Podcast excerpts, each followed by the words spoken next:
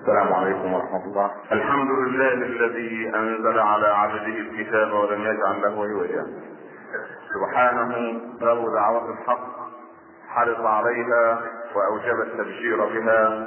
ولتكن منكم أمة يدعون إلى الخير ويأمرون بالمعروف وينهون عن المنكر وأولئك هم المفلحون.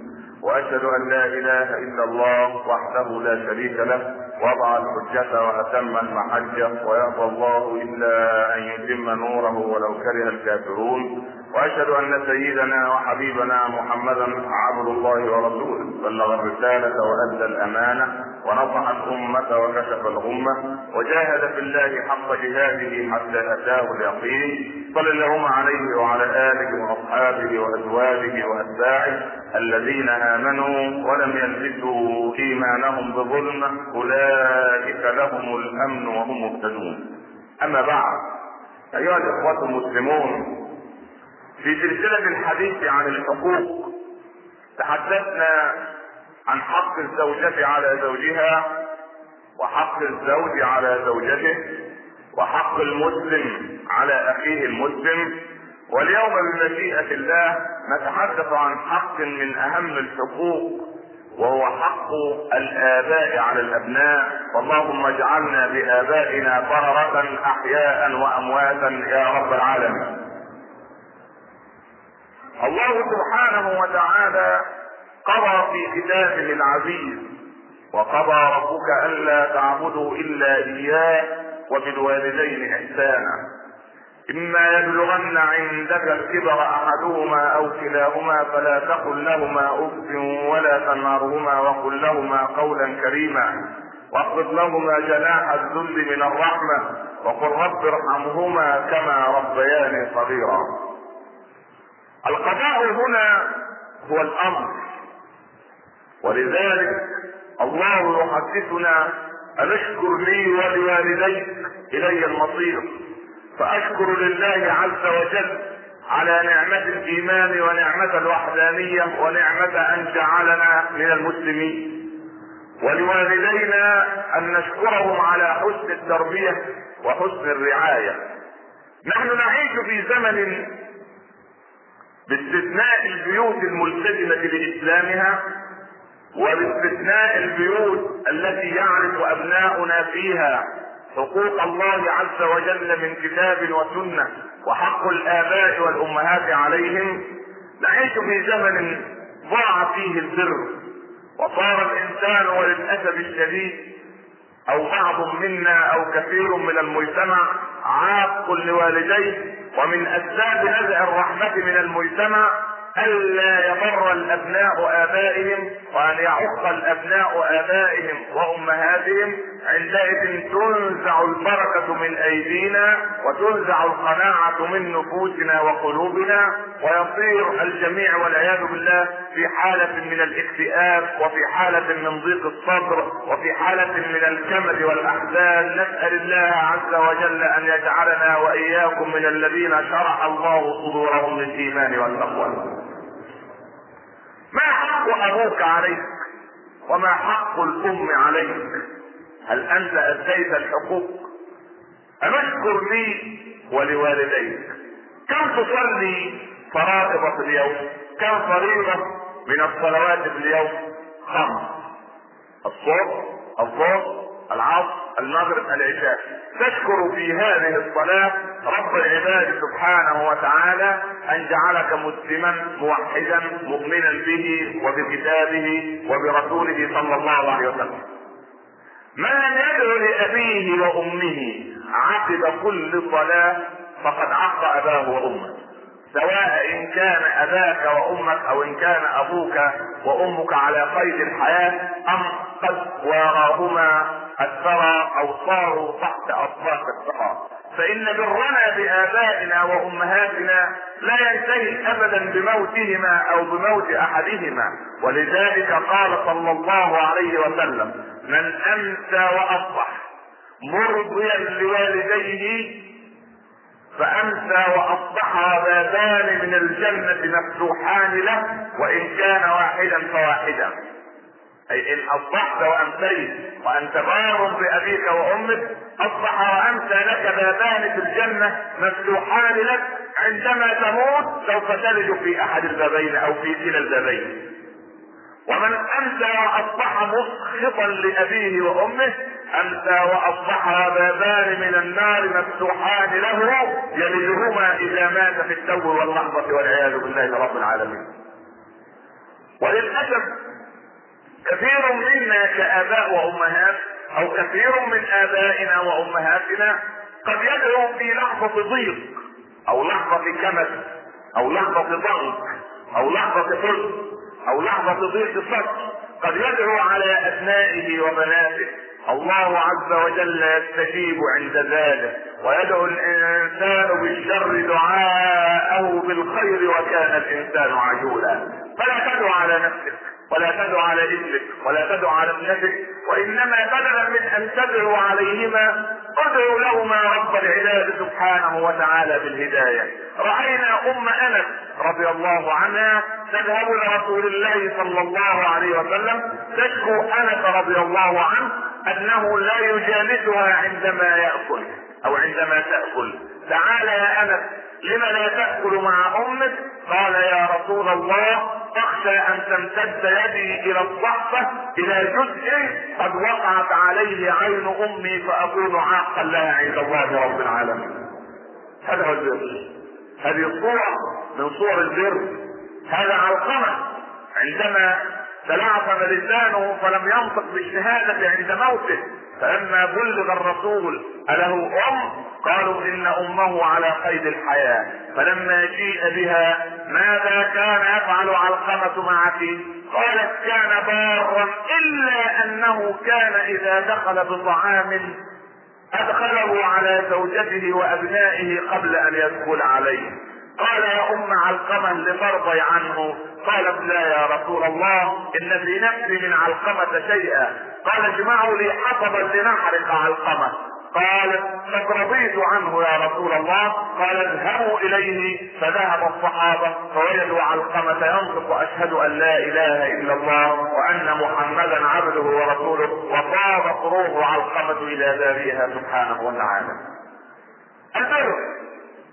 ما معنى اولا العقوق لكي نتحدث عن البر؟ أن تبيت أمك باكية منك وأن يبيت أبوك باكيا منك هذا عقوق. والجنة محرمة على عاق لوالديه أو على عاق لوالديه وإن الله عز وجل لا ترتفع صلاة ثلاثة فوق رأسهم شبرا مدمن الخمر والعاق لوالديه والديون وفي رواية أخرى والرجلة. الرجلة أي المرأة المسترجلة التي تضع نفسها مكان الرجال أو تتصرف كما يتصرف الرجال. هؤلاء الثلاثة لا ينظر الله إليهم ولا يزكيهم وحرام عليهم رائحة الجنة والعياذ بالله رب العالمين. وقيل في الأثر كما تحفظون ليفعل البار بوالديه. مهما يفعل من أبواب الشر فلن يدخل النار وليفعل العاق الوالدين. مهما يفعل من أبواب الخير فلن يدخل الجنة والعياذ بالله رب العالمين. فإن الجنة والنار الله عز وجل جعل لهما اسبابا في دخولهما ومن أكثر الأسباب لدخول الجنة بر الوالدين ومن أكثر الأسباب لدخول النار عقوق الوالدين والعياذ بالله رب العالمين. ما أعظم من أبنائنا عندما لا يعجبه كلام ابيه أو لا يعجبه كلام امه في في موضوع مثلا ربما بعد شهر إن شاء الله ظهر نتيجة السنوات العامة يقول الأب لابنه أنا اقترح كلية كذا. أو تقول الام أنا أقترح. كلية كذا. عندئذ إذا بالإبن أو الإبنة ينظر إلى أبيه شجرا يحد إليه الصرف كما جاء في الحديث الصحيح. من حد إلى أبيه الصرف أي نظر إليه نظرة قاسية ليس فيها رحمة أو فيها نظرة فيها اعتراض فكأن فإنما عق والده أو والديه وأغضب الله سبحانه وتعالى. وروي في الأثر من نظر إلى أبيه أو أمه شزرا أي كبرا غرورا نظرة علوية نظرة ينظر فيها إلى أبيه أنه جاهل وأنه يحمل هو كاسم أعلى الشهادات. من الذي يسر الله لك أمره حتى ييسر أمرك في أن تحصل على أعلى الشهادات؟ إنما هو أبوك وإنما هي أمك وإنما هما والدات من نظر إلى أبيه أو أمه شزرا أمسكت الملائكة عرش الرحمن خشية أن يسقط من غضب الجبار. سبحانه نظرة لا تقولوا ابدا أو لا تقنعوني أن ابنا مد يده على أبيه أو أن بنتا شتمت أمها أو أن ابنا طرد أمه من بيته أو أن ابنا رفضت زوجته أن تعيش مع حماتها فألقاها في دار المسنين. لا تقولوا إن هذا ابن حلال. لا. نعم. هو من اب واحد وأم واحدة. ولكن كما وضحت في درس الاثنين الماضي ربما ألقى واوقع الاب يمين الطلاق على زوجته مرات وذهب إلى جاهل ليفتيه أن الطلاق لا يقع فعاش مع زوجته في الحرام فأنجب هذا الابن الذي ضرب أباه أو قتل أمه أو قتل أباه. لا تفسير الا لا تفسير لهذا الأمر إلا هذا الأمر لأن الله عز وجل جعل فطرة في دماء الأبناء ودماء البنات الا يستطيع الإنسان ابدا أن يمد أو يحد الطرف لأبيه أو لأمه أو أن يغضبه. لكن كثيرا من الآباء والأمهات يقولون مثلا لابن من الأبناء نحن غير موافقين على هذه العروس أو يقولون للبنت التي تعلمت ووصلت إلى ارقى مراحل التعليم وحصلت على الشهادات العليا من ليسانس أو بكالوريوس أو ماجستير أو دكتوراه أو خلافة عندئذ اتت لهما بواحد لتضعهما كما يقولون في الافلام أمام الأمر الواقع. الله لأن المستوى الاجتماعي غير متكافئ والتكافؤ موجود في الإسلام. اعترضت الام ذهبت البنت لأنها أكملت الثامنة عشرة من عمرها أو عبرت العشرين من عمرها وتزوجت بهذا الزوج لأنها صارت وسيلة لنفسها وهذا ليس من الإسلام في شيء. أيها امرأة تزوجت بدون إذن وليها فنكاحها باطل فنكاحها باطل فنكاحها باطل. هذا كلام الصادق المعصوم صلى الله عليه وسلم. يعني اذا الزواج هذه البنت التي تمت بدون إذن موافقة الأب أو موافقة العم أو موافقة الأخ أو ولي الأمر أو الخال أو من يتولى أمرها من رجال الأسرة أو رجال العائلة هذا زواج باطل وكلما عاشرها زوجها فكأنما يزني بها والعياذ بالله رب العالمين. نكاحها باطل كررها الرسول مرات ثلاث. فماذا تصنع البنت عندما تسمع اعتراض أبيها أو أمها؟ تحاول أن تقنعهما فإن لم يقتنعا فما عليها إلا الرضوخ لأمر الأب والأم حتى وإن كانت ترى أن في هذا مصلحة لها. لأن مصلحتها في رضوان الله عز وجل. إن أبا بكر رضي الله عنه لما تزوج ابنه عبد الرحمن امرأة جميلة فعاش بجوارها ليل نهار فتعطلت أعماله وكسدت تجارته فأمر أبو بكر ابنه أن يطلق زوجته. فذهب الابن يشكو أباه لرسول الله صلى الله عليه وسلم. قال يا عبد الرحمن إن الأب والأم على باب الجنة لن يلد أحد الجنة إلا برضا أبيه وأمه. نفذ ما أمره بك أبوك. أو ما أمر ما أمرك أبوك به. عندئذ طلقها. دخل أبو بكر فجأة فرأى ابنه يبكي ويقول شعرا في عاتكة زوجته التي طلقها قهرا رق قلب أبي بكر وأراه وأمره أن يعيدها إلى عصمته مرة أخرى ولكن على شرط ألا تعطله عن العمل. هل هذه ذريعة في أن يقوم كل أب وأم غير راضيين عن زوجة الابن أن يأمر الابن بطلاق زوجته للأب والأم هذا الحق ولكن في إطار محدد. أن تكون الزوجة مثلا قد اهانت كرامة العائلة مثلا كان انتهنت مهنة غير شريفة أو مهنة وضيعة طبعا من المستوى الاجتماعي للعائلة أو المستوى الديني وللعائلة كمثلا كان ذهبت لتعمل راقصة أو تعمل عملا معينا يشين العائلة عندئذ يجب على الابن أن ينصاع لأمر أبيه وأمه في طلاق زوجته. لكن قد تخطئ الزوجة في أن تغضب حماها أو حماتها قد تسيء بأسلوبها وبلسانها إلى حماها وحماتها إلى والد زوجها ووالد ووالدة زوجها. هل يحق للأب والأم عند ذلك أن يامر هذا الابن بطلاق زوجته نحن نريد أن نكفكف حجة الآباء والأبناء أو نريد أن نكفكف حجة الآباء في غضبهم على أبنائهم. لكن أقول أيها الشباب أبناء الأعزاء لا تزوج واحد منكم من امرأة أو من عروس إلا برضا أبيه وأمه. لا بد من الرضا اولا. لكي إذا أو حتى إذا اعترض الأب في المستقبل أو الأم في المستقبل ليس لهما ذريعة في أن يأمر الابن بطلاق زوجته لأنهما قد وافقا من أول الأمر. أريد أن أقول هل من حق الابن أو هل من حق الأب أن يمنع ابنه أن يتزوج بامرأة يحبها أو امرأة يراها أنها هي التي سوف تسعده في حياته أو عروس يرى أنها خير زوجة تعينه على أمر دينه. نعم بالابن كامل الحرية ومطلق الحرية في أن يقف الإبن وليس الابن الإبن الرجل يتزوج ما يريد ولكن نصيحة من أخ شفيق عليك وعلى حياتك في المستقبل لا تدخل على أبيك وأمك من يكرهون. لما؟ لأننا برمجنا حياتنا بعيدا عن الإسلام. وصار كل واحد منا يحمل ضغينة لغيره. عندئذ سوف تتصرف زوجة الإبن. اي تصرف يراه حماها وحماتها أنه تصرف خاطئ حتى وإن كان من داخل الكتاب والسنة.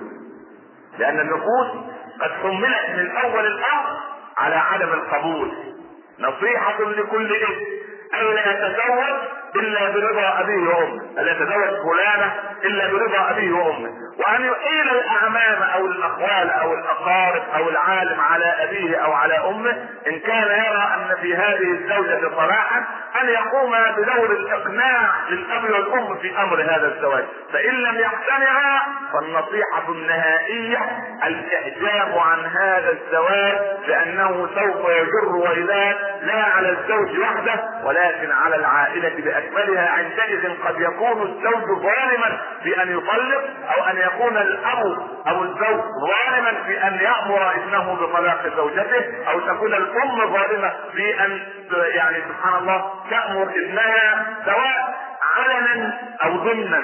مثلا كثير من لا يصرح بأنه يريد أن يقول لابنه طلق زوجتك ولكن يبدي امتعاضه يبدي عدم رضاه. يقول والله هناك بنات أفضل منها كثيرات والله لا تصلح لك. يعني مثلا هذا الأمر عندئذ يقر في قلب الابن أن الأب غير موافق وأن الأم غير موافقة نعم لابد أن يكون مقياسنا هو الكتاب والسنة إن كانت هذه الزوجة إذا نظر إليها سرات وإن أمرها اطاعت وإن غاب عنها حفظته في ماله وعرضها عندئذ هذه زوجة صالحة يأمرنا بزواجها رسول الله صلى الله عليه وسلم. أيها الإخوة الكرام الآباء في الحياة لهم حقوق وبعد الموت لهم حقوق. في حياتهم الله سبحانه وتعالى يقول إما يبلغن عندك الكبر أحدهما أو كلاهما فلا تقل لهما أف ولا تنهرهما ما معنى كلمة أم؟ أضرب مثالا كبر الأب أو كبرت الأم من يمرضها؟ من يرعى شؤونها؟ ابنها أم ابنتها المتزوجة؟ ابنها. ابنها سواء كان متزوجا أو غير متزوج من أحق الناس على الرجل؟ يا رسول الله قال أمه ومن أحق الناس على المرأة يا رسول الله قال زوجها. نفرض أن أمك قد بلغت من الكبر عتيا أو أن أباك قد بلغ من الكبر عتيا فصار لا يتمالك نفسه من بول أو غائط. فصرت تنظف له غائطه أو بوله. فتأسفت صرت عاقا لهما. لأنهما كان يحملان عنك هذا ولا يتأسفان. هل رأيت أما تتأسف من براس ابنها الرضيع؟ والله ما رأينا. هل رأينا أبا يتأسف من بكاء ابنه بالليل وأنينه عندما يكون مريضا؟ والله ما رأينا فلما أنت تتأسف رأى عمر بن الخطاب رجلا يحمل امرأة على ظهره ويطوف بها في زحمة الحديد في طواف في طواف الإفاضة من هذه يا عبد الله؟ قال هذه أمي يا أمير المؤمنين قال ماذا تصنع معها؟ قال والله كبرت في السن فأطعمها بيدي وأسقيها بيدي وأحمل النجاسة عنها بيدي وجئت بها من الشام حاملا إياها ليؤدي بها مناسك الحج. هل أكون قد قضيت حقي نحوها؟ تبسم عمر وقال والله ولا بطلقة واحدة من طلقات ولادتها لك. والله كانت تصنع معك كل هذا وتتمنى لك الحياة وأنت تصنع معها هذا وتتمنى لها الموت. سبحان الله. البر. البر ولا تقل لهما أف ولا تنهرهما. نعم. كلمة اف ليس هناك في اللغة العربية أقل من كلمة التأسف هذه. اما يبلغن عندك عندك أي تحت رعايتك تحت عينك لا يمر يوم.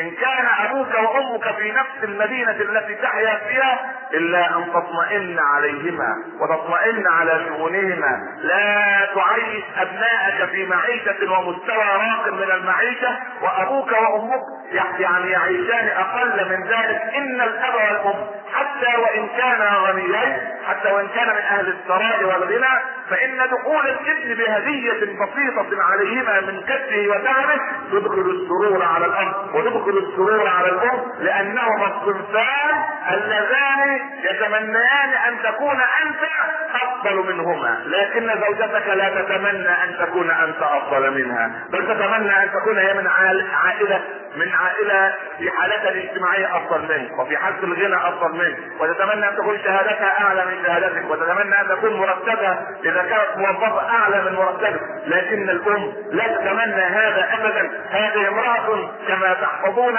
رفضت أن تعيش مع حماتها تحت سقف واحد فأخذها الزوج الضعيف واخذ امه والقى بها في الجبل. ثم عاد إليها متنكرا فرآها تبكي. ما يبكيك يا أمة الله.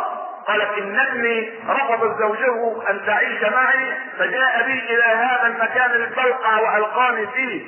قال هذا وهل هذا ابن يبكى عليه. قالت أنا لا أبكي حزنا ولكن أبكي خوفا. إن في الطريق سباع أخاف أن لا تصيبه بسوء وهو في طريق عودته إلى زوجته. هذا هو قلب الأم. هذا هو قلب الأم. سبحان الله. قلوب الأمهات هكذا وقلوب الآباء هكذا. كنت أنت ضعيفا في صغرك وكان أبوك قويا.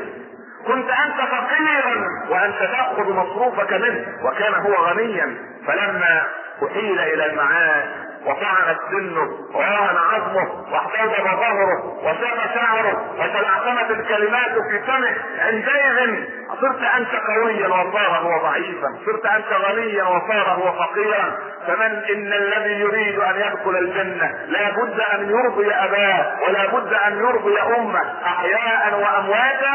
ولنا في الحديث بقية بعد جلسه الاستراحة. اللهم اجعلنا غررة بآبائنا يا رب العالمين. أقول قولي هذا وأستغفر الله لي ولكم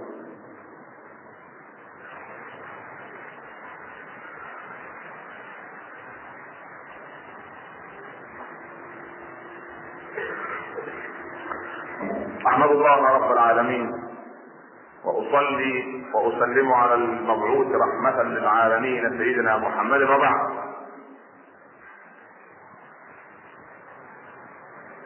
يا فرحة إنسان لحق في حياته أباه أو أمه أو لحق اليهما فبرهما فكان هذا سببا في رضا الله عنه فدخل الجنة بإذن الله.